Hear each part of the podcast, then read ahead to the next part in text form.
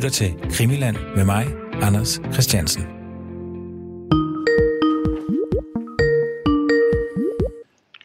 Goddag. Hej Brian. Goddag. Har du set det? Set øh, 10. juni 9.30. seriøst? Seriøst? Wow. hvor, du hvor står det hen? Det er lige kommet på Aftenbladet. Oh, gud da. Det er på, on- det er på onsdag. Ja, det er det. Den er god nok. Onsdag den 10. juni kl. 9.30, der vil Palme efterforskningen altså komme med deres bud på, hvem der har været ansvarlig for mordet på Olof Palme. Eller også, så vil de nedlægge efterforskningen. Men det bliver i hvert fald afslutningen på den officielle Palme efterforskning i Sverige efter 34 år. Den her udsendelse, den er, ja, hvis I hører det på FM-båndet, er det ikke nogen overraskelse. Men hvis I hører det som podcast, så øh, er det måske meget godt at vide. Den er altså optaget inden. Så når jeg sidder her lige nu, så aner jeg altså ikke, hvad der kommer til at ske til det her pressemøde. Men jeg har ringet til de to kilder, jeg har benyttet mest i den her podcast-serie. Brian Sauberg og Anders Øjes, for at høre, hvad de egentlig forestiller sig kommer til at ske på pressemøde onsdag formiddag. Men, men Brian, hvis du er klar, så vil jeg egentlig bare starte med at spørge dig om, hvad du... Altså, øh, fordi jeg ved jo, at, at du ligger jo ikke på den lade side, når det gælder øh, om at søge oplysninger. Og, og, hvad har du gået sådan og foretaget dig på det seneste vedrørende øh, palmemordet? Jeg har skrevet en øh, kronik til en avis som Sydafrikasporet øh, med de oplysninger, som jeg tidligere her i programmet har fremført. Men hvad der sådan er mere interessant, det er, at jeg har fået kontakt til to øh, øh, sydafrikanske øh, efterretningsfolk fra, fra den gang, hvor den ene faktisk er, er ganske interessant, fordi øh, han har faktisk mødt nogle af de personer, som øh, mange har, har forbundet med mordet. Øh, også nogle navne, der har været nævnt i dit program, og øh, han har faktisk også mødt, øh, det fandt jeg faktisk ud af i går, den daværende CIA-chef øh, William Casey flere gange. Øh, så, øh, så det er sådan det, jeg har gjort i, og, og fået lidt oplysning ud af dem. Er, er det fortroligt, hvorfor nogen øh, han har mødt? Nej, det er det ikke. Øh, nej, bare deres navne, men jeg har også, som du ved, at jeg ikke bare spænder, at jeg har også sendt dig nogle, nogle, nogle dokumenter, så du kan se, at deres udtalelser er gode nok. Øh, men øh, tænker du på, hvilke navne han, han nævner? Ja, men hvem er det, han har mødt, som, som har indgået i min podcast? Øh, Craig Williamson har mm. du nævnt. Øh, jeg mener også, du har været inde omkring øh, Anthony White. Det mener han er blevet nævnt et par gange. Yes. Øh, så dem, dem kender han. Øh, Nu optager vi jo øh, godt nok, øh, vi optager Brian fredag den 5. juni, det skal vi jo sige. Men øh, det her det blev sendt tirsdag den 9. juni, og vi har jo just fået at vide, at øh, altså onsdag den 10. juni, der er det det her famøse pressemøde øh, bliver sendt. Så vi ved ikke noget om, øh, hvad der sker. Og vi kan jo komme til at se rigtig dumme ud, når folk hører podcasten, fordi så har pressemødet måske været holdt, hvis man hører det lidt for skudt. Men vi ved ikke noget øh, på nuværende tidspunkt. Men hvad er sådan, det du har hørt, og, og, og hvad, hvad regner du med, at øh, Christa Petersen med K kommer til at, at fortælle? så vil jeg faktisk gerne tage afsæt i en af de her vidner, jeg har talt med. Jeg synes faktisk, han siger noget temmelig interessant, og han har til sydenlandet været tæt på, på de kreds her. Øh, han siger, at han vil ikke kunne forstå, hvis der var blevet givet grønt lys til sådan en operation her fra højeste sted. Fra Sydafrika? Ja, Ja. altså for eksempel fra, fra ja, præsidenten og sådan noget. Øh, Det, det, det kan han simpelthen ikke forstå. Han siger dog, hvis vi skal lede, der er jo fire på det tidspunkt, fire sydafrikanske efterretningstjenester. Hvis jeg skulle lede, og hvis han skulle pege på en sikkerhedstjeneste, som kunne, det vil han ikke afvise, kunne have været øh, involveret, så er det den, der hedder øh, Police and Security Branch, altså politiets sikkerhedsafdeling. de stod godt nok for sikkerheden indrigspolitisk, men, øh, men de stod også for politiske mor øh, uden for landets grænser. Og det han fortæller om de typer, det er, at de var, altså, de var virkelig barske og udisciplinerede, der totalt handlede på egen hånd, altså ude af kontrol. Og som han selv, for at citere ham, han siger noget, noget shady shit, de lavede, som, som han som sagt udtrykker det. Og, øh, og den, den sikkerhedsenhed, øh, som kunne have været involveret, det er den, der hedder Black Plus.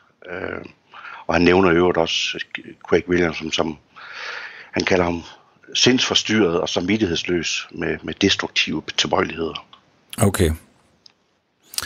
Du har jo, du har jo fra, fra da vi begyndte at snakke sammen første gang, jo altid haft et, øh, i gåsøjne, godt øje til Sydafrika, når det gælder øh, palmemordet. Er, det blevet lidt, øh, er du blevet lidt mere usikker på det? Ja, det må jeg tilstå. Øh, og min usikkerhed går egentlig på, øh, ja, vi spekulerer jo i forhold til, nu nævner du lige før, at på onsdag, der kommer der en afklaring muligvis, at øh, er det nu de rigtige, eller det rigtige, som, øh, som Christer Pedersen, han, øh, han, øh, han fremfører, og hvad er det rigtige, men altså, man har jo selv en idé, når man er beskæftiget med det i mange år, hvad man, hvad man mener. Men øh, jeg vil så stadigvæk, øh, man, man veksler jo lige tiden mellem at være op og nede, og øh, man ved ikke, hvad man skal tro længere, men jeg har været inde på det flere gange, altså jeg håber på, at det bliver i forlængelse af det Karl Gunnar Bæk tip med, at det var sydafrikanske legemordere, og ikke nødvendigvis nogen, der handlede på mandat opfra, men øh, nogen, der, der sammen med en svensker havde planlagt det her. Så de egentlig, ligesom de typer, jeg nævnte, stod lidt uden for loven dernede. Og, og genopfrisk os lige på det der Karl Gunnar Bæk-tip. Hvad er det, det går ud på? Det var, at han fik det tip kort tid efter mordet fra en af hans kontakter i den øh, engelske efterretningstjeneste MI6, at øh, det var sydafrikanske legemordere øh, i øh, planlægning sammen med en svensk betjent og formentlig finansieret af en øh, svensk erhvervsmand. Og det var det, der så forsvandt på Sebo under mystiske som, øh, omstændigheder som så meget andet, men kom frem til, øh, til politiet i 1994.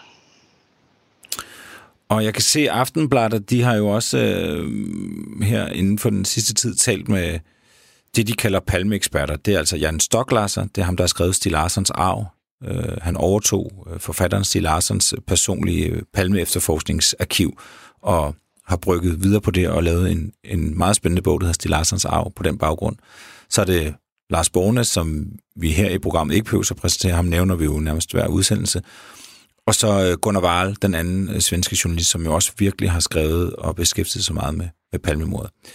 Og de har jo faktisk alle tre sagt her nu, at ifølge deres oplysninger, så er Sydafrika noget, som, øh, som Palme efterforskningen har, har undersøgt. Hvad ligger du i det? Jeg har været lidt bekymret for, om det var den samme kilde, alle tre henviste til. Så spurgte jeg en af dem i går, det fortalte jeg vel også, øhm, at den ene siger, at det er i alt fald to uafhængige, muligvis tre uafhængige, altså forskellige kilder. Det er ikke den samme, de har det fra. Øh, men jeg noterer mig også, at, øh, at Varel i de øh, avisartikler lidt tilbageholdende. Det er det, han tror, men han mangler jo også bevis for det, og, han er de, og jeg ved, alle tre er stadigvæk ikke 100% sikre på, at det er sandt, fordi, så vidt jeg har forstået, så er det andenhånds oplysninger. Det skal vi lige huske. Ja. Ja, altså de refererer til en, der refererer til en fra Palme. Øh, ja. Efterforskning. Øhm, så... Øh, men der skal ikke herske tvivl om, at øh, jeg håber da, at det bliver det har jeg også givet udtryk ved tidligere lejligheder, at det bliver en eller anden form for sammensværgelse, fordi det synes jeg også, dit program har ført bevis for talrige gange, at det er utænkeligt med den enlige gerningsmand. Så jeg håber på, bare, at det bliver nogenlunde bevist, at der var flere om gerningen.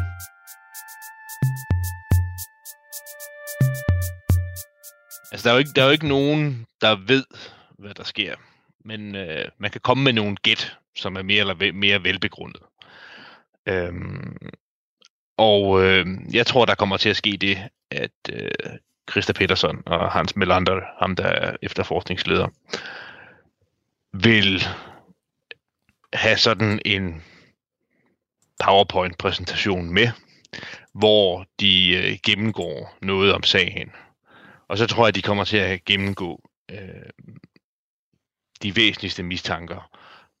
I første omgang imod øh, de alene agerende gerningsmænd, der har været, med, gerningsmænd, der har været inde i spillet. Altså Christa Pettersson og Christa Andersson og så Stig Engstrøm, Skandiamanden. Altså man kommer simpelthen til at få sådan en øh, relativt slavisk gennemgang af, hvem de, de tre her er, øhm, og hvordan de tre er blevet efterforsket, og hvordan mistankerne står i forhold til de her tre her. Og så, så, så tror jeg også, der kommer til at være noget om forskellige svammelsesfærgelsesteorier. En af dem kunne være Sydafrika, som mm. der spekuleres meget i for øjeblikket, at øh, det kommer til at have en fremtrædende rolle. Og hvis bølgerne går rigtig højt, så kommer der formentlig også til at være noget om nogle af de bogstavsbetjente, vi har talt om. For eksempel Ø. Mm. Hvis jeg skal afsløre min sådan på forhånd skepsis, øh, så vil, vil Ø jo være bekvem at tage med af samme årsag som at man godt kan gennemgå både Christa Pettersson og Christa Andersson og Stig Engstrøm. Man nemlig, at Ø er død. Ja. Det vil sige, øh, det bliver sådan en slags, slags gennemgang af de døde, man kommer til at have. Og øhm, så er det jo endnu mere gætværk, hvad konklusionen så kommer til at være. Ja. Og der spekulerer jo også meget for tiden. Altså, hvis vi skal spole helt tilbage, så det som Christa Peterson har sagt, han vil gøre, det er, at han vil enten give besked om, at der rejses tiltale mod nogen, eller at øh, det anbefales, at efterforskningen bliver nedlagt. Og nu må du lige, øh, har jeg snart sagt, også som lytternes advokat, øh, være med at sige, at det, det, er, det er sådan, jeg har forstået det. Det er den helt grundlæggende besked, der er kommet. Jamen, det, jeg, jeg kan ikke forstå det på andre måder. Godt. Og så tror jeg, der kommer til at ske det, at øh, ja, der, der, er, der er to spændende muligheder for, hvad der, kan, hvad der kan komme til at ske. Og den ene kan være, at Melander og øh, Christa Peterson giver besked om, at på grund af, at øh, de her tre, måske fire personer, alle er døde, så vil man indstille det, man kan kalde for den formelle efterforskning. Det vil sige øh, Palmegruppen, efterforskningsgruppen, der efterforsker mod Olof Palme, bliver nedlagt. Mm. Men at det stadigvæk vil være sådan, at der vil være mulighed for, at efterforskningen den kan blive genoptaget. Det vil sige, man vil sige, at vi indstiller den formelle efterforskning, men, og nu gætter jeg bare frit, den svenske rigspolitistyrelse. Øh, altså, det der, de, man, man vil stadig kunne henvende sig til Rigspolitiet i Sverige, hvis man har tip. Mm. Og så vil, vil der blive taget stilling til, om de, de tip er af interesse eller ej. Og hvis de så er det, så vil de blive efterforsket af rette vedkommende. En anden mulighed er også, at der rent faktisk så kommer til at ske det, at efterforskningen, den politimæssige efterforskning, bliver indstillet. Mm. Og det, der så rent praktisk vil ske, i hvert fald så vidt jeg er orienteret, det er jo, at så er øh, efterforskningsgruppen forpligtet til øh, at overdrage efterforskningsmaterialet til det svenske Rigsarkiv. Og så vil det så være sådan, at det vil formentlig tage noget tid, og øh, ordne og sortere og pakke dokumenterne og registrere dem. Det vil være en proces, jeg vil gætte på, vil tage nogle år. Og så vil der ske det, at sagen den står på Rigsarkivet i Stockholm. Og så kan interesserede sig henvende sig der, og så kan de få den øh, normale betjening, man kan få ved et arkiv. Det vil sige, at man kan henvende sig og anmode om arkivadgang til bestemte dokumenter. Mm. Og så er der så en arkivlov, der træder i kraft og, og, og regulerer, hvordan og hvorledes man kan, man kan få adgang til sagen. Så, øh, så tror jeg, i og med, det er jo nok også sådan en slags, hvad skal vi kalde det, afsluttende beretning. Det er jo det, man håber på, øh, der vil ske. Og der vil formentlig også komme nogle supplerende spor. Sydafrika vil følge en hel del, fylde en hel del. Men jeg tror jo også, der kommer til øh, at være en gennemgang for eksempel af Victor Gunnarsson, som vi har talt lidt om i et tidligt afsnit her i fasen. Ja. Den, den, den, den første anholdte og den første mistænkte Mm. vil der formentlig også komme en gennemgang af. Han er jo øvrigt også død. Det øh, kompletterer så også bare billedet yderligere. Der, her, har vi, her har vi en til, der er død, som kunne, kunne være, være Mm. mistænke. Mm. Ja, og så er der selvfølgelig også det i det, som du, som du også er inde på, at hvis de har tænkt sig at lukke efterforskningen, så skal de jo lukke den med et øh, signal om, at de har gjort alt, hvad de kunne. Altså, de har prøvet alt af. De kunne ikke bare, du har ret i, de kunne ikke bare sige, nu lukker vi den. Altså, de blev jo nødt til, og hvis de nu siger, at nu bliver vi nødt til at lukke den, så bliver de jo også nødt til at vise ved det her pressemøde, så langt er vi kommet, vi kan ikke komme videre. Sådan, så man forstår, hvorfor man lukker det. Ikke? For der sidder jo så mange og tænker, jamen har jeg undersøgt det, har jeg undersøgt det, har jeg undersøgt det. I kan jo ikke stoppe, inden I har undersøgt det. Så de på en eller anden måde skal kunne lukke munden på, på os alle sammen og sige, I må forstå, alt de der teorier, I har brygget sammen i årenes løb, har vi tjekket igennem, og ved den her teori, der strander vi her, ved den her teori, der strander vi her, ved den her gerningsmand, der strander vi her, og så videre, og så videre, og så videre. Ja, det tror jeg, det er det, der vil ske. Og jeg tror også, at øh, nu gætter vi igen på, hvad, hvad, hvordan fornemmelsen vil være efter et pressemøde, vi ikke kender indholdet af endnu. Men jeg tror også, der kommer til at ske det, at, at både Christa Petersen, men også Hans Melander, de er begge to så kloge, så de ved jo godt, at de skal være relativt tilbageholdende med at, at, at begive sig ind øh, i nogle ting, der vil afstedkomme for meget diskussion efterfølgende af, om de har sagt noget, der passer eller ikke passer. Mm. Øhm, det vil sige, jeg tror, jeg, jeg tror, deres hovedargument vil være praktiske hensyn. Og der er det ene praktiske hensyn, der kan være, det er jo så den her række af, af døde. Noget andet kan jo også være, hvis vi skal tænke på for eksempel, der kan ske i forhold til Sydafrika. Det er jo også, man kan sige, at, øh, eller, at de vil kunne sige, jamen hvis vi skal, hvis vi skal efterforske mistanker mod navngivende sydafrikanere i bund, så, så vil, der, der vil det kræve en, en grundig efterforskning. Det vil, det vil kræve, at, øh, at man øh, anmoder den sydafrikanske regering om at få bestemte personer udleveret til Sverige til, øh, til retsforfølgelse. Mm. Og det, det tror jeg, at det vil store dele af den svenske offentlighed øh, og establishment, om man så må sige, være lydhøre overfor, at det kan de godt forstå, at det kan man ikke 34 år efter, at et mor er blevet begået. Så, så er det simpelthen ikke, ikke realistisk, også fordi vi må jo gætte på, at gerningsmanden trods alt i dag, hvis, hvis vedkommende lever, hvis det for eksempel er en sydafrikaner, der lever, jamen så, så vil det være en sydafrikaner i pensionsalderen. Man skal bede den sydafrikanske regering om at udlevere til retsforfølgelse i Sverige. Og det tror, det tror jeg simpelthen ikke på er realistisk. Og det vil være, det vil være, være en, en praktisk afvejning, som det, det, det vil der være forståelse for i den brede offentlighed for, at det går man ikke videre med. Mm. Men det her med, hvis vi vender tilbage til, til Aftenbladet og, og snakken med de tre øh, stoklasser, Bornes og Val, øh, altså de, de, de hævder jo, at de, de, de siger jo, at det er folk med, med indsigt i efterforskningsarbejdet, tror de. Det siger det Borne, sådan som han formulerer det, ikke? Øhm, men det, du... Altså, hvad, hvad, hvad, skal, hvad, hvad skal vi ligge i det? Altså, du, du siger, du, du tror, det er tidligere efterforskere, de har snakket med. Ja, det, det vil jeg gætte på. Altså, jeg tror på, at den nuværende øh, efterforskningsgruppe er for lille til, at, øh, at, at det kan være øh, kilder fra den. Jeg, jeg tror, at øh, det vil være... De, de, vi sidder virkelig og gætter, det må lytterne jo bære over med, og så må de heldigvis synes, at det er interessant. Det håber vi da. Det er, jeg tror jo, at det er med, med den efterforskningsgruppe, ligesom det er med alle mulige andre menneskelige fællesskaber, at der er jo folk, der står i forbindelse med hinanden. Mm. Altså det vil formentlig være sådan, når man Altså, hvis, hvis efterforskerne for eksempel har siddet og undersøgt spor, øh, der, hvor der er afholdt forhør i 90'erne, så tror jeg, at det, der, det, er, nede, det er nærliggende, at man, man har kontaktet Hans Ølveblu, for eksempel, ham der var efterforskningsleder på det tidspunkt.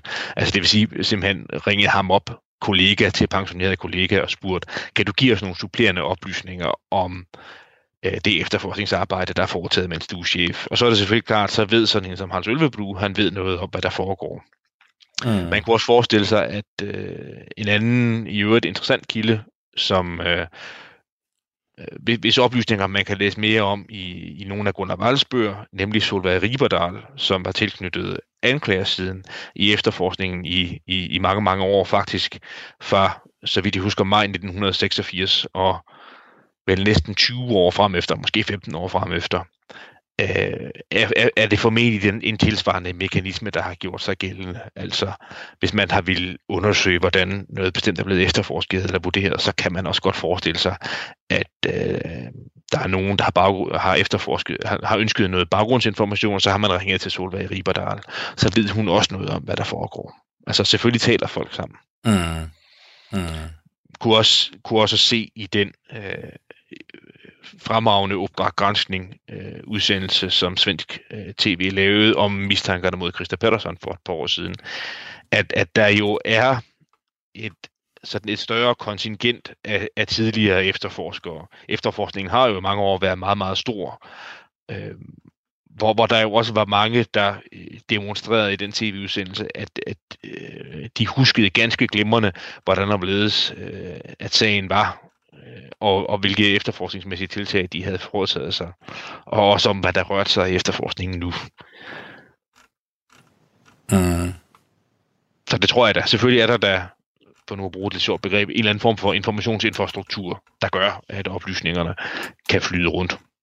Men jeg tror, jeg, jeg tror simpelthen ikke, ikke på, at der er ret mange end, end Peterson og Melander, der sådan i detaljer er bekendt med, hvad de vil gå ud og sige. Altså noget af det, der har været fremme, det er jo det her med, at øh, Stig Engstrøms øh, slægtninge jo har blevet bedt om at aflevere noget, noget DNA øh, til efterforskningsgruppen. Men det har de ifølge Gunnar Wahl, øh, nej, det har de ikke ifølge Gunnar Wahl, det har de gjort jo efter, at øh, Christer Petersen har været ude at sige, at de kommer med et, et bud. Og det siger Gunnar Wahl, at det er jo ret sent og, og det betragter han, det må så være som en eller anden måde at kunne sige, vi har Engstrøms DNA, vi har, lad os sige, Olof Palmes jakke, vi har ikke kunne finde Engstrøms DNA på den jakke. For eksempel, hvis det kunne, kunne, være, kunne være sådan noget, ikke?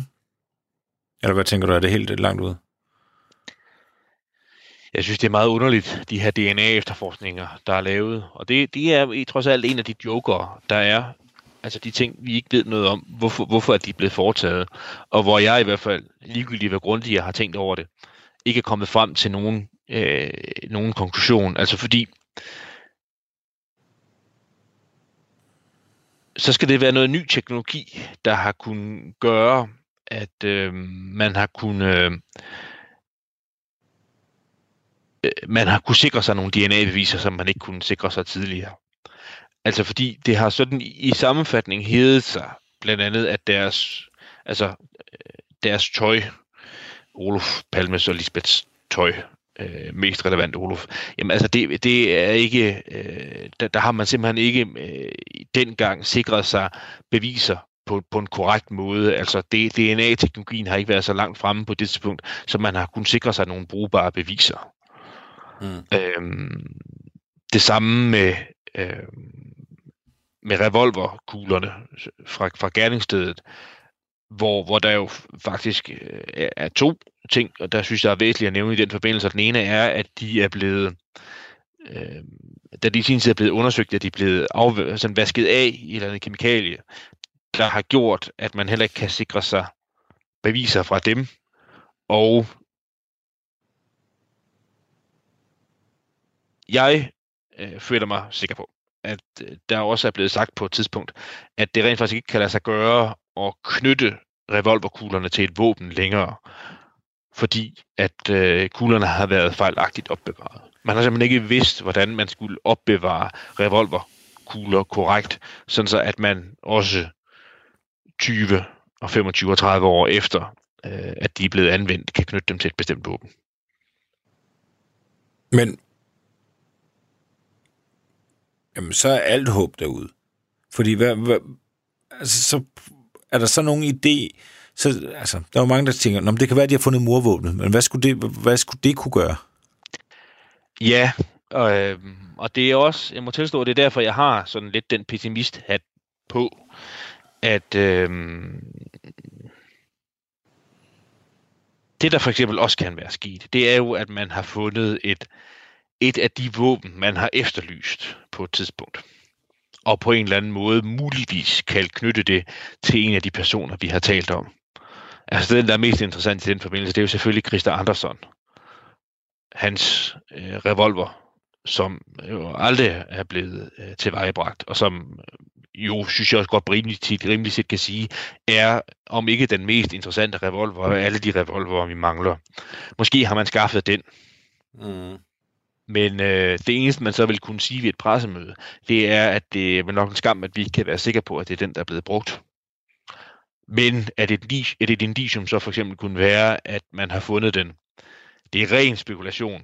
Øh, men, men det er jo ikke uinteressante spekulationer, at der er mange, der har tænkt over, om den kunne have været gravet ned derude, hvor Christa Andersen døde i mange år, eller om den skulle have befundet sig i en sø,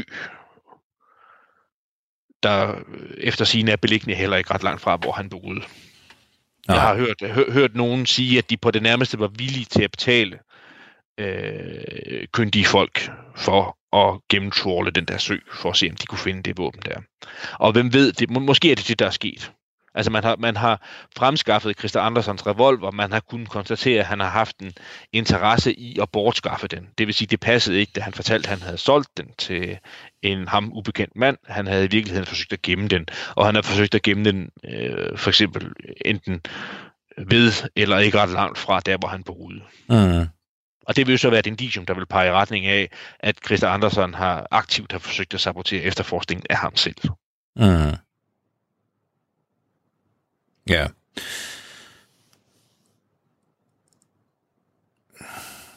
Ja, altså hvis jeg var Christa Andersens forsvarsadvokat her, så vil jeg sige, hvad, hvad er det, I prøver at sige med det? Altså, han kan sige, at han har jo kastet den, han har kastet den revolver i søen, inden at I, I kom og spurgte efter den.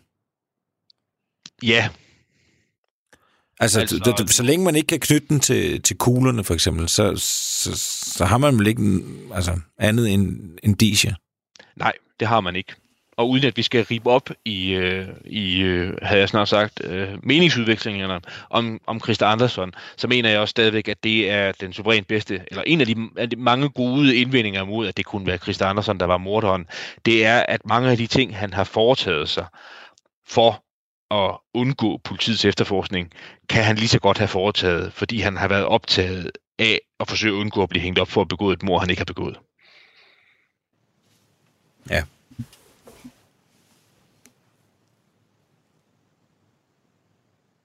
Det er jo, det er jo, det er jo fuldstændig rigtigt. Jamen altså, det er jo nedslående at tale med dig i dag, synes jeg, Anders. Ja, men lad os, lad os nu da se. Altså, jeg, jeg, jeg, jeg er spændt på, at der kommer til at være noget nyt, trods alt. Altså, øhm, der kommer til at være noget, noget nyt i den baggrundsinformation, der bliver givet. Om, om øh, hvis vi nu skal tage det for pålydende, at man vil præsentere forskellige mistænkte. Det føler jeg mig ret sikker på, at det vil man gøre i et eller andet omfang. Altså man vil følge sådan en eller anden øh, enten kronologisk eller logisk øh, fremadskridende øh, vej og, øh, og, og præsentere forskellige. Og, og der kan det da godt være, at der kommer øh, nogle oplysninger frem, som vi ikke har, som vi ikke har kendt til tidligere. Jeg tror stadigvæk ikke, at det munder ud i, at, øh, mm. at vi får svar rød i bestemt form. Det tror jeg ikke på. Altså det, det jeg synes, der, der vil være mest ærgerligt, det er jo, at, øh, at jeg har jo, øh, havde jeg snart sagt, i, i al beskedenhed, jo beskæftiget mig det her fra, med det her fra en faghistorisk vinkel, og i sin tid skrevet en afhandling om det. Mm. Og øh, det, der var det væsentligste for mig i sin tid, og jeg også stadigvæk synes, at den væsentligste konklusion, det er, at det vi ved, som I ved om mordet på Olof Palme, det peger i retning af, at der lå en sammensværgelse bag ved mordet. Det vil sige, at, at øh, der er ikke bedst belæg for at sige, at det var en alene gerningsmand, der stod bag. Der må have stået en sammensværgelse bag.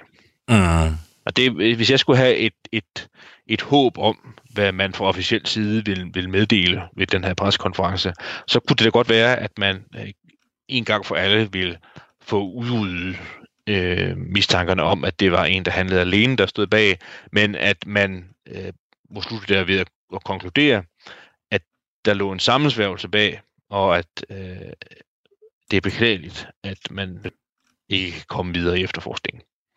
Ja. Og vi kan lige nå en, en lille historie, fordi jeg har snakket med en ung fyr, der hedder Jeppe Skorhøj, og han har, ja, uden han egentlig vidste, så har han haft øh, kontakt med en af de personer, som ofte er blevet nævnt som en mulig morder. Det er den sydafrikanske elitesoldat Anthony White. Det stærkeste tip, der er kommet, det er øh, en kvinde, der har set White inde i øh, uh, Sæbus hovedkvarter, altså den svenske efterretningstjeneste Sæbus hovedkvarter, bare få dage efter mordet på Olof Palme. Det var et øh, tip, der så dagens lys helt tilbage i 1996. Og der er også en øh, sydafrikansk politiofficer, der har udpeget Anthony White som Palmes morder. Men altså, Jeppe, som øh, vi skal høre nu, han, øh, ja, han støtte helt tilfældigt på, på Anthony White under en rejse i Afrika. Jamen, det hele det startede tilbage i 2008, hvor min lillebror Rune og jeg, vi har en, vi vil gerne på noget eventyr, og vi kan godt lide motorcykler, og vi synes, at Afrika er et spændende sted. Øh, så vi tager til Cape Town, flyver ned, køber to motorcykler, og så kører vi op øh, gennem øh, Sydafrika til Botswana, Zambia, Kongo, Tanzania, Burundi, tilbage til Tanzania, ned til Malawi, og så kommer vi til sidst til Mozambique. Øh, og på et tidspunkt, hvor vi kører sådan ud, langt ud i ingenting, ude i en skov, så går min motorcykel i stykker. På det tidspunkt, der var vores motorcykler godt brugte. Vi har kørt igennem en masse øh, mudder, og de godt stå til, og sådan ting, der ikke skal gå i stykker, begynder at gå i stykker. Øh, sådan slid, sliddele og sådan ting. Lige pludselig dør den, og vi finder så ud af, at det er batteriet, der simpelthen bare, det er bare dødt på min, batteri, på min motorcykel. Um, vi kan så huske, at vi sådan en halv time for inden var kommet forbi et sted, hvor der stod White Charlotte, så vidt jeg husker, øh, hvor man kunne overnatte. Og så tænkte jeg, hvis vi lige smider et ræb på min motorcykel, så kan min lillebror slippe mig tilbage til White Charlotte, og så kan vi overnatte der, og så skal vi finde ud af, hvad vi gør. Øhm, og det gør vi så. Vi så kommer så derhen, der først på aftenen, der er mørkt, hvor vi kommer hen til White Charlotte. Øh, vi får indlogeret os på et, øh, en lille hot, en lille hytte, øh, der sådan er hævet over jorden, og så lige to senge derinde, så meget hyggeligt. Lidt safari-agtigt. Og så udenfor der, så er der fælles bade. Øh, en del af det chalet, der er også der er et savværk der. Øh, da vi så installerer os, så går vi over i restauranten. Der er sådan en tilhørende restaurant. Øh, en åben restaurant, også rigtig hyggeligt, lidt safari Og vi får noget at spise, og så er der sådan en ældre herre oppe i 50'erne, høj ældre herre, der så tager imod os. Øhm, øh, det er så Anthony White. Jeg, aner ikke, jeg kender ikke ham ikke på det tidspunkt. Mm. Øhm, Hvordan ser han ud? Jamen, han er sådan en nydelig herre, god form op i 50'erne, i shorts og skjort, lidt ligesom man kunne forestille dig, at de ser ud, mm. hvis ud dernede. Og han er sådan meget opmærksom, giver en rigtig god service, og sådan spørger om alt er godt, og maden er god, og, og så videre, og hvad vi laver her, og spørger ind til det, og så siger vi, vi er fra Danmark, på motorcykeltur, og sådan. Der lægger godt mærke til, at han sådan reagerer lidt på det, bliver noget ekstra opmærksom. Mm. Hvordan reagerer han? Jamen, øh, det er sådan noget med, det kan bare mærke, han, sådan, det han laver en pause, og det er svært at beskrive. Men så siger han sådan med, husk nu at få, altså han er meget sådan på passen med, at han spørger, har, har I registreret jeres pas? Og i receptionen, og han spørger sådan et par gange om det. Mm. Øh, jeg tænker ikke sådan mere over det andet end, "Nå, okay, der skal være styr på tingene, og han virker også som en fyr, hvor der skal være styr på tingene. Det kan også bare være der, fordi han kan være styr på tingene. Ikke? Mm. Øhm, men vi spiser vores mad, øh, og så snakker vi lidt mere med ham.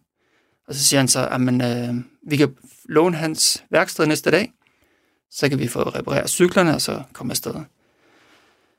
Øhm, næste dag, så tager vi så cyklerne hen på værkstedet og prøver at få det repareret.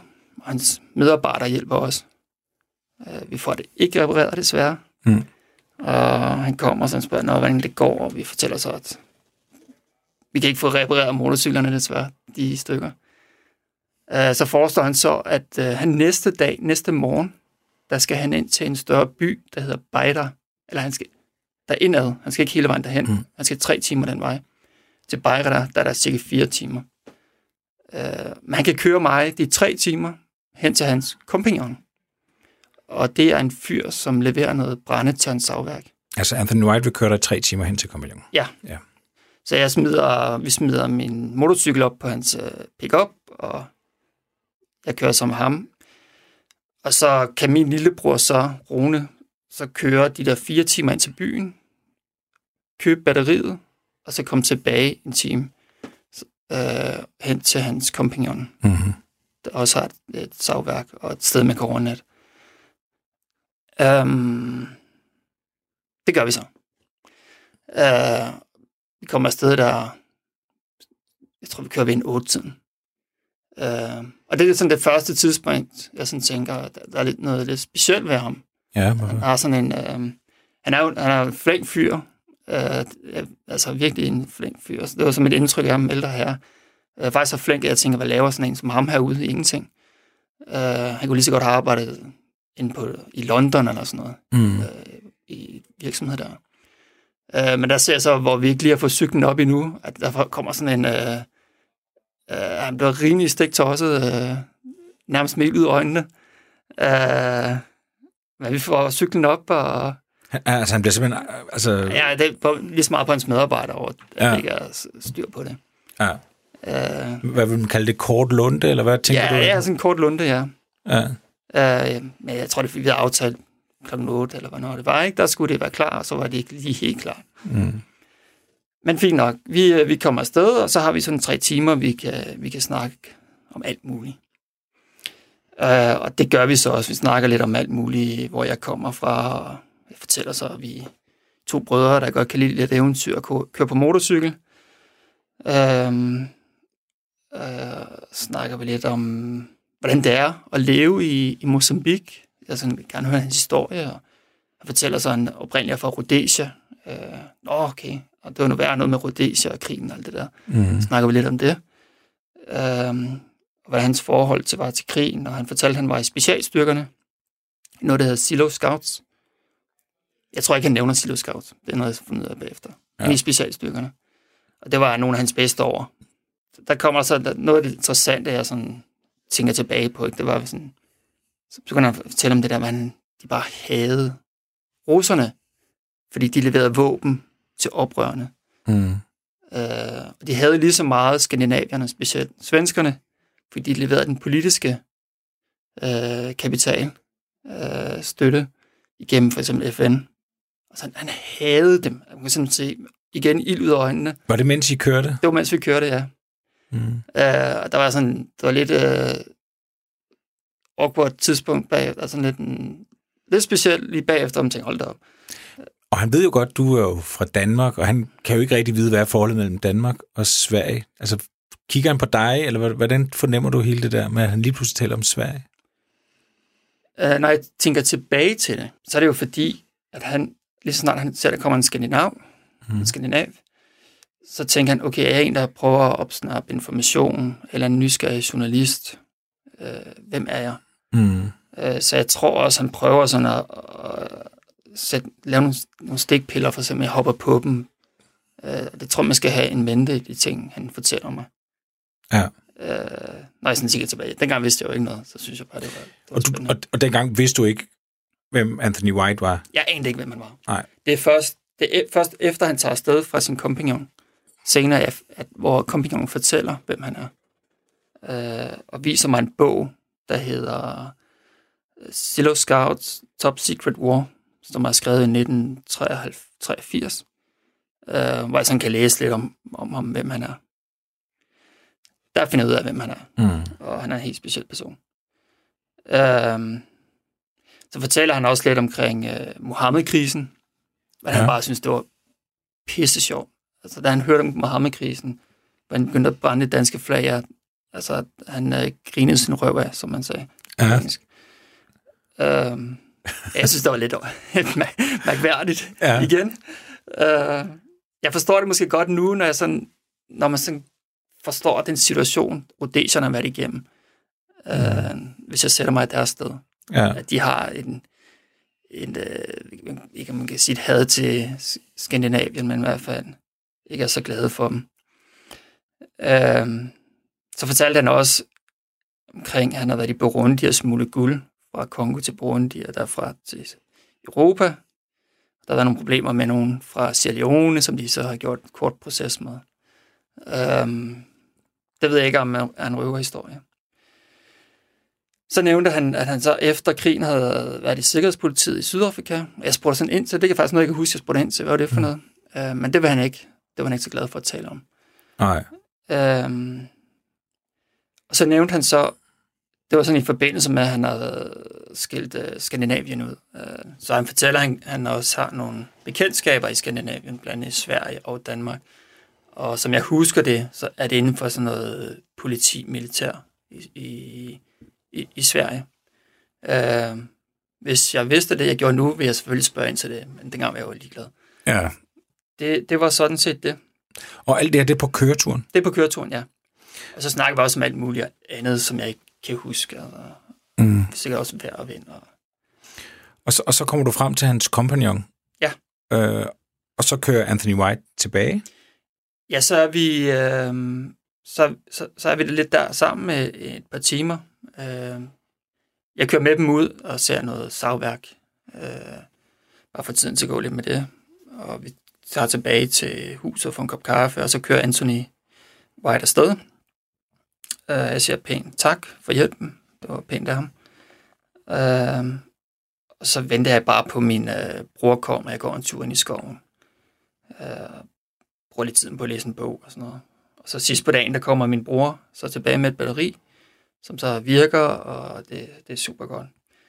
Øh, det par, der så bor, øh, kompagnonen og kompagnons kone, inviterer, inviterer så til middag, øh, og vi spiser så sammen og fortæller lidt. Også igen bare, hvordan det er, hvor de kommer fra. Jeg fortæller også, at de er fra Rhodesia. Rhodesia, mm. og de var nødt til at flytte og flygte derfra. Øhm, øh, og de, hvad hedder det? Og så efter noget tid, han spørger sådan ind til noget, ham fyren, jeg kan desværre ikke huske længere, hvad han hedder. Mm. Øh, om jeg ved, hvem han egentlig er, ham der Anthony. Så sagde jeg, ja, ja, han har været sådan en øh, øh, soldat i, under krigen og lavet en masse vilde ting. Så siger han, ja, han er en af de vildeste soldater overhovedet. Og så nævner han så også, og han har også været en af de fem hovedmistænkte bag palmemordet. Uh, jeg kendte godt til palmemordet sådan i grove træk med, at uh, han blev skudt en gang i 80'erne, og man ikke rigtig havde fundet den rigtige morder og sådan noget. Der var en masse tvivl omkring det. Mm.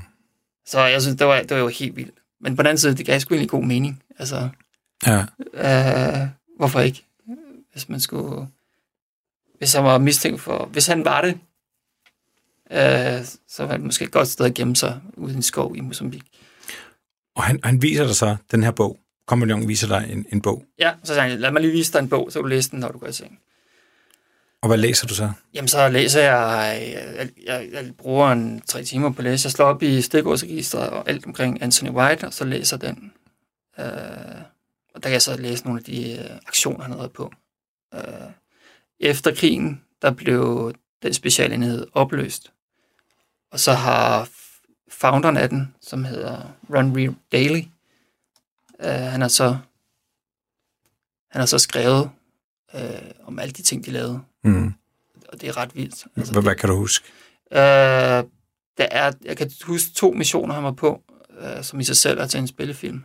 Øh, den ene, som er nok er den vigtigste, det er, hvor han, øh, Anthony White, han, han blev jo et oberst inden for den enhed, så han er ret højt op i hierarkiet øh, på det tidspunkt. Han blev sendt til Nordrhodesien, det der i dag er Zambia, for at slå øh, Joshua Nkomo ihjel. Og hvem er Joshua Nkomo på det tidspunkt? Han er øh, lederen af en af de to frihedspartier, der, eller frihedsherrer, øh, hvad kan man sige, der kæmper mod det hvide styre i øh, Rhodesia. Øh, den anden, det er Robert Mugabe, ham kender vi. Mm. Øh, det var ham, der i sidste ende overtog det, så er der Joshua Nkomo. Jeg tror, at grunden til, at de vil slå ham ihjel på det tidspunkt, øh, det var, fordi han havde været med til at skyde civil fly ned, hvor der var en 50-100 civile, der døde. Og så havde han bare grint af det i fjernsynet bagefter.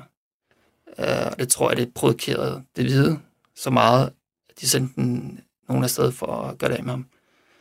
Øh, Øh, og der blev, så, der blev han så sendt afsted. Han skulle så være udklædt som en øh, traktorsælger fra England. Øh, og så fik de igennem nogle sprængstoffer i siden af døren, og han kørte sig ind, ind i landet. Og det var så meningen, at han så kom ind i Lusaka, og han så skulle observere rundt omkring i byen, og finde ud af, hvor en koma han boede, og hvordan man sådan nemmest kunne gøre det af med ham. Øh, og det var alt lige fra at stille øh, bomber op ad vejen, til at bare gå hen med et shotgun og skyde ham igennem vinduet, hvis det var muligt. Øh, måske planlægge et raid på huset, hvilket de faktisk endte med at gøre. Øh, hvad hedder det? Øh, men han fik aldrig, han, han prøvede at stille nogle bomber om forskellige steder, men de vidste jo godt, hans sikkerhedsvagter, at, øh, at øh, styret, Rhodesia styret var efter ham. Så de var gode til sådan at hele tiden at køre nye veje og undgå det. Mm. Øh, på et tidspunkt, hvor White han så observerer huset, der blev han så overfaldet af nogle unge sorte, sådan en sort bande, der så tæver ham. Og han, øh, han er så sikker på, at nu har han, øh, nu har han opdaget. Og han flygter så, og mens han flygter ud i en øh, nationalpark, øh, der er der så en, der, sådan, der anholder ham sådan en, øh, jeg ved ikke præcis, hvad det er, om det er en betjent eller bare en civil med, med en pistol, der siger, at du stopper, bliver lige her. Og der beskriver han så, at han så dræber personen, øh, flygter sig ud, og så bliver, kommer så væk derfra. Øh, så den mislykkedes faktisk, den første mission. Mm. Øh, den anden mission, han var på, det var en mission i Mozambique, hvor hans øh, enhed havde klædt sig ud som fjenden. Øh, I Mozambique, der var den øh, fjende, som det var Sapu og Salu, skal jeg lige tænke. Sanu og Sapu, ja. Øh, de opholdt sig i Mozambique, altså uden for Rhodesia, så sendte de så guerillasoldater ind for at angribe øh, de hvide. Øh, så Rhodesia var nødt til sådan at sende tropper ud for at angribe dem der. Og på et tidspunkt, der klæder de sig ud som fjenden, Silo Scouts, og sådan, øh, der er en parade i den øh, lejr. Øh, der står sådan 1000 soldater klar. Øh, og de øh, kommer sådan jubler. De, de kører ind i lejren og sådan jubler. Ja, vi vandt slaget. Så der er ikke nogen, der sådan stopper dem. Og så er de kommer hen til paraden, så tager de præsendingerne op, og så skyder de så hele, hele den der parade, der står. Wow. Og det jeg så læst på nettet der, og i bogen, der var omkring 800-1000 fjendens soldater, der blev dræbt, og kun ganske få af de soldater fra Cello Scouts blev såret. Så det er sådan helt øh, en ret vild mission sige sig selv. Og du ligger så der og, og læser det, og du har lige kørt i bil med ham her mm. i, i tre timer. Hvad, hvad, hvad, hvad, hvad tænker du, når du sidder og læser det? Det er ret vildt, og det fortæller lidt om Afrika. Det er en vildt kontinent, og der er nogle vilde historier dernede. Ja. Og folk har nogle vilde historier. Uh, Det, det er det, jeg tænker. Men jeg synes nok, det, det vildeste, det er den der, det der med forbindelsen til Palme. Det er, det er alligevel ekstraordinært. Ja. Ja. Øh, at, at øh, sådan en mand dernede skulle have, måske have slået Palme ihjel. Når du sådan bare skulle, skulle vurdere det, med det, det du nu ved, tænker du, at han ville være i stand til at gøre det? Helt sikkert. Du kan se, at det er hans uh, bread and butter. Det var det, han gjorde i Lusaka, med, hvor han skulle slå Joshua Nkomo ihjel. Men det havde, jeg kunne forestille mig, at han har haft til Palme, specifikt Palme. Så han har, jeg kan forestille mig, han har drømt om det, jeg gør det ma- mange gange. Ikke? Mm. Øh, jeg tror helt sikkert, at han har haft motivet og lysten til det. Øh, øh, ja, og så har han jo... Ja, han, han, er, han, han kan slå ihjel. Altså, han har prøvet det mange gange før. Han siger jo, at han har, og det er jo det, der er interessant, jeg ved godt, det er svært for dig at svare mm. på, men han fortæller jo, at han har forbindelser til Sverige. Han kender nogen i Sverige. Mm. Prøv, altså, hvad, hvad, hvad er det, han præcis siger? Ja, men det, det er mere sådan, efter det der med, at han har, han har skældt ud på Skandinavien og Sverige, øh, hvor det bliver sådan lidt en, øh, en pause, fordi så, nå, hvad fanden skal jeg sige? Øh, så nævner han bare, at han også havde venner i Sverige og Danmark. Og det er ikke sådan, fordi han hader alle. Mm. Jeg ved ikke noget omkring, om det er SAPO, eller politiet, eller militæret, han har venner. Mm. Øh, Jeg forstod det bare, som om det er nogle tidligere soldaterkammerater, noget forbindelser her- fra her og der. Det var ikke noget, jeg spurgte ind til, og det var interesseret mig heller ikke på det tidspunkt. Hvorfor får du indtryk af, at det alligevel er noget soldater, halløj, eller i den, i den boldgade? Fordi det var, det, han- det var den omgangskreds, han kom i. Det var der, der var hans arbejde. Altså, ved du noget om, sagde han, han havde været i Skandinavien, rejst i Skandinavien? Ja, ja, han sagde, han også har været i København. Øhm, og han har været i Skandinavien, ja. Det sagde han. Og han nævnte det der med, at han har været i Belgien masser af gange for at sælge guld. Ja. Øh, Hvad, hvordan er han, øh, møder du ham egentlig igen, efter at han har sat dig, nej, sat nej, dig- nej, nej, der tager han hjem. så tager han hjem, og så Ja, og vi kører videre. Har du noget indtryk af, at han sådan er, altså, er på vagt over for, for dig og din bror? Ja, ja det også, også, hvad hedder det, jamen, ja, helt klart, helt klart. Når jeg sådan tænker tilbage, ikke dengang, jeg synes bare, der var nogle mærkelige situationer engang, men Mm. også hans øh, kompagnon og, og konen, hvor de sådan siger nogle ting, som om de tester mig af. Øh, Hvad, hvad, siger du? Uh, øh, ja, det er, det, det er sådan svært. Det er sådan svært. Der er en situation, jeg synes er rigtig sådan lidt spøjs, uh, uh, hvor, hvor konen siger sådan noget med, at jeg sidder da der er kommet, jeg får lidt mad, lige er sød og give lidt mad, og så joker hun lidt med, at man kan gemme gift i chilisovsen. Jeg tænker, okay. Ærlig humor. øh, øh, okay. Og så tager jeg, tager bare, jeg tager det bare på, som uden at... Ja. Så jeg tænkte, okay, det var en joke, der måske sådan ikke helt ramt. Uh, men det ved jeg ikke, om det var for, for at teste mig af. For Ja. hvis jeg nu vidste, at, det var nogle, at han var en farlig person, eller de var nogle farlige personer, så vil jeg i så fald måske ikke have taget den chili sov. Jeg aner det ikke. Jeg aner det. Ej, Uh, det er ren spekulation. ja, Det kan også bare være, at det var en dårlig joke. ja. Det det var Jeppe Skorhøj.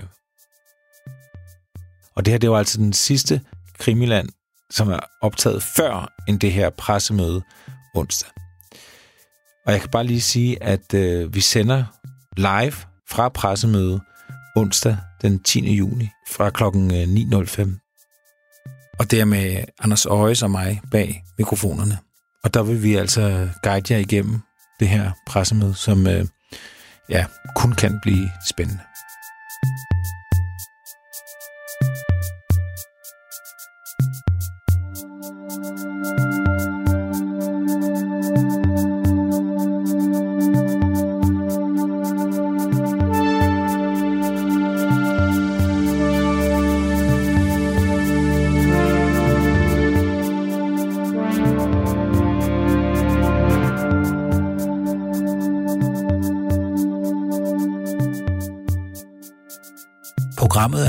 Produceret af Wingman Media for Radio 4.